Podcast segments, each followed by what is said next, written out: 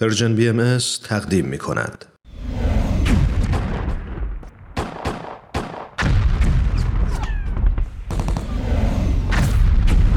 معماران صلح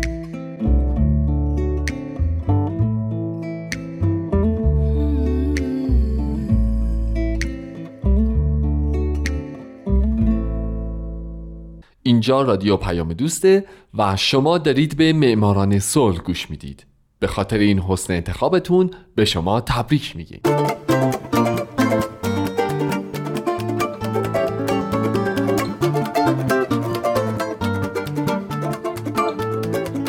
سلام به شما به معماران صلح خوش اومدید. من در این برنامه به زنان و مردان و شرکت ها و مؤسساتی می‌پردازم که به خاطر فعالیت هاشون به نوبل صلح دست پیدا کردند کسانی که یا تمام زندگیشون رو وقف صلح کردند یا در برهی از زمان کاری کردند که دنیا برای ما جای امتری بشه. من هومن عبدی از شما می‌خوام که به معماران صلح شماره 27 گوش بدید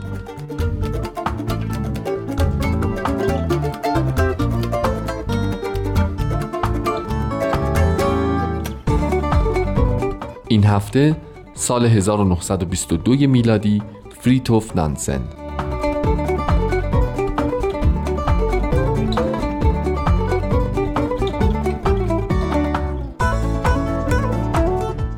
فریتوف نانسن در ده اکتبر 1861 در اسلو در نروژ به دنیا اومد و 69 سال بعد در 13 می 1930 در همونجا درگذشت. او مکتشف، دانشمند، نماینده نروژ در جامعه ملل و فعال حقوق بشر بود و برای کار خود در کمک به میلیون ها نفر در روسیه در مبارزه با قحطی و کارها و فعالیت های خود برای پناهندگان در آسیای صغیر در ترکیه برنده جایزه نوبل صلح در سال 1922 شد.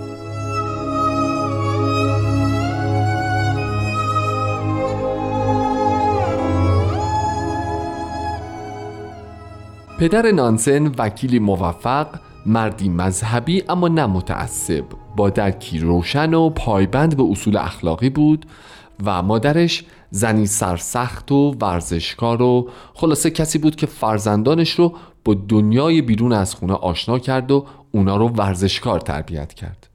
به این ترتیب نانسن در اسکیت، ژیمناستیک و شنا خبره شد اما تخصص اصلی او در اسکی بود. استقامت فیزیکی نانسن به اندازه بود که می‌تونست در طول یک روز پنجاه مایل اسکی کنه و مثل مادرش اونقدر اعتماد به نفس داشت که بدون امکانات و فقط با سگش به سفرهای دور و دراز می‌رفت.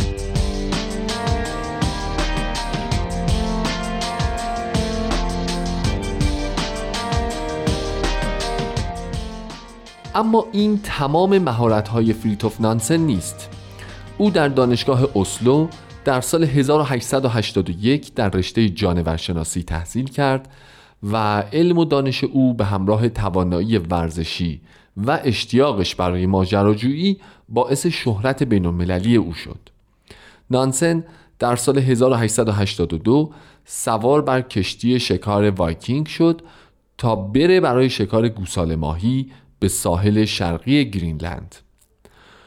او چهار ماه و نیم روی دریا بود و مشاهدات خودش رو درباره گوسال ماهی ها و خرس ها ثبت کرد و بعدها اونها رو منتشر کرد. اما این سفر باعث یه چیز دیگه هم شد. جذب او به ترکیب دریا و یخ. نانسن بعد از بازگشت از سفر مسئول قسمت جانورشناسی موزه برگن شد و برای 6 سال به مطالعه و تحقیق پرداخت. در این مدت یک بار با اسکی طول کشور نروژ رو رفت و برگشت. بعد در سال 1888 رساله پایان نامه دکترای خودش رو درباره سیستم عصبی مرکزی برخی از مهرهداران با موفقیت به پایان برد و دیگه شد دکتر فریتوف نانسن.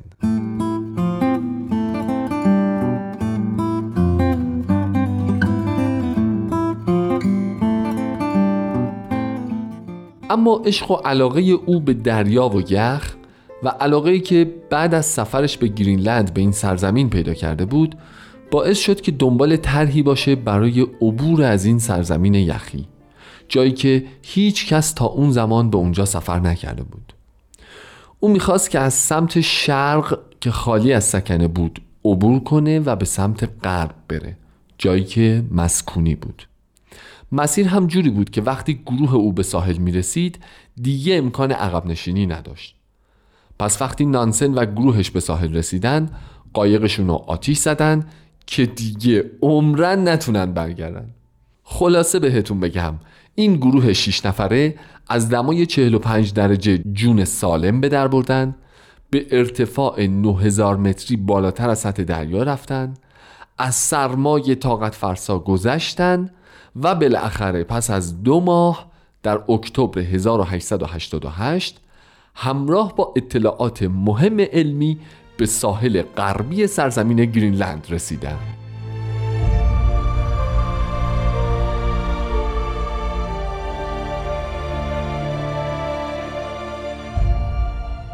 بعد از برگشت از گرینلند فریتوف نانسن برنده جایزه نوبل صلح در سال 1922 شد مسئول کالبد شکافی حیوانات برای چهار سال. او طی این مدت دو کتاب نوشت با عنوانهای عبور از گرینلند و زندگی اسکیمو. ضمن اینکه او سفری علمی و اکتشافی هم برای رفتن به قطب شمال تحریزی کرد.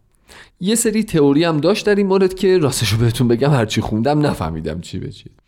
اما چیزی که فهمیدم اینه که او یک کشتی برای خودش طراحی کرد و ساخت و اون رو در 22 سپتامبر 1893 به آب انداخت.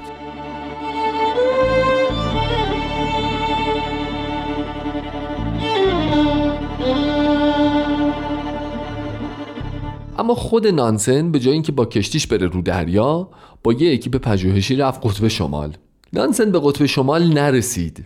اما تا اون زمان تنها کسی بود که تا اندازه خیلی زیادی تونسته بود به قطب شمال نزدیک بشه. یه مدت اونورا موند و پژوهش کرد و بعد از بازگشت رفت و به کشتی خودش و کارکنانش ملحق شد. پس از اون یه سفر دریایی طولانی رو شروع کرد که هم ماجراجویی بود هم یه سفر علمی. نتایج این سفر در 6 جلد به چاپ رسید.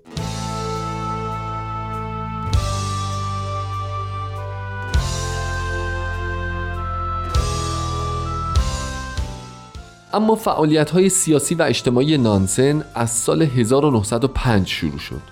او تحقیقات خودش رو متوقف کرد تا برای کسب استقلال نروژ فعالیت بکنه. بعد شد سفیر کشورش در بریتانیا.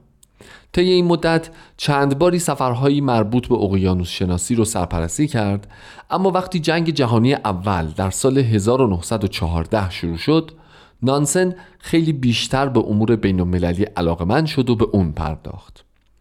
از سال 1917 تا یک سال بعد نانسن به عنوان رئیس یک هیئت از طرف نروژ رفت به واشنگتن تا با آمریکایی ها مذاکره بکنه برای دستیابی به توافقی برای تخفیف در محاصره تحمیل شده توسط متفقین برای محموله آزوقه بعد در سال 1919 نانسن شد رئیس اتحادیه نروژ در جامعه ملل.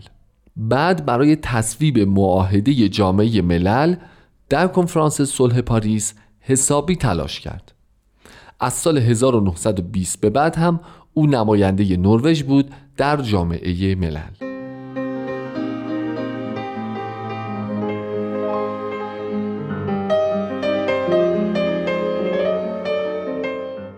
در سال 1920 جامعه ملل از نانسن خواست تا زندانیان جنگ رو به کشورهاشون برگردونند زندانیانی که اکثرشون در روسیه بودند بنابراین او موفق شد علیرغم منابع مالی محدود توی سال و نیم 450 هزار زندانی رو به کشوراشون برگردونه.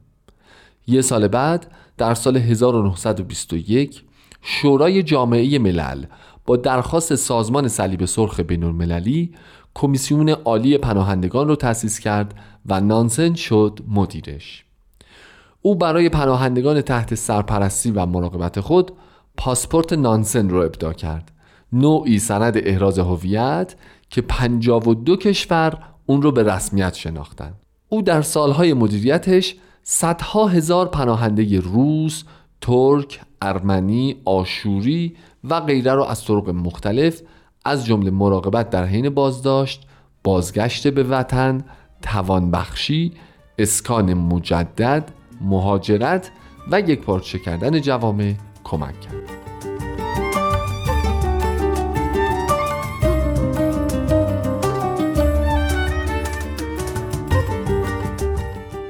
فراخان و جمعوری کمک برای روسیه در اون زمان از دید کشورهای غربی مورد سوء زن بود. اما با این وجود نانسن تونست منابع غذایی مورد نیاز رو جمعوری کنه بین روزها تقسیم بکنه و جون مردم بسیاری رو نجات بده. چیزی بین 7 تا 22 میلیون نفر. نانسن همچنین در سال 1921 با درخواست دولت یونان و با موافقت جامعه ملل تلاش کرد تا مشکل پناهندگان یونانی رو که پس از شکست ارتش یونان از ترکا از خونه هاشون در آسیای صغیر به سرزمین مادری خود سرازیر می شدند حل بکنه. نانسن معامله ای رو ترتیب داد که بر اساس اون تقریبا یک میلیون و دویست و پنجاه هزار یونانی ساکن ترکیه با 500 هزار ترک که در خاک یونان سکونت داشتند مبادله شدند. علاوه بر این به پناهجویان مبلغی به عنوان قرامت و همچنین تدارکاتی برای آغاز یک زندگی جدید تعلق گرفت.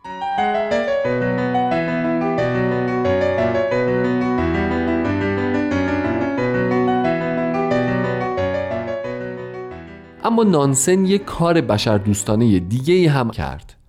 او به دعوت جامعه ملل در سال 1925 طرحی رو ارائه کرد برای نجات بازماندگان ارامنه در خطر انقراض تا برای اونها وطنی ملی در ایروان به وجود بیاد. با اینکه جامعه ملل نتونست این طرح رو اجرا کنه اما دفتر بین المللی پناهجویان نانسن بعدها حدود ده هزار نفر رو در ایروان و چهل هزار نفر دیگر رو در سوریه و لبنان مستقر و ساکن کرد.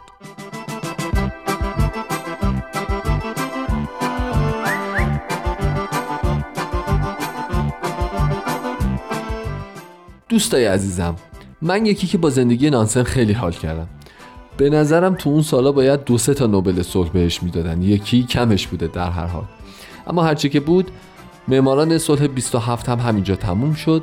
و مطمئنم همتون منتظرید که هفته بعد معماران صلح شماره 28 رو گوش بدید. حتما همینطوره من هومن عبدی هستم و امیدوارم شما این که امروز یکی از شنوندگان برنامه هستید در آینده یکی از برندگان نوبل صلح باشید. شاد باشید و خدا نگهدار.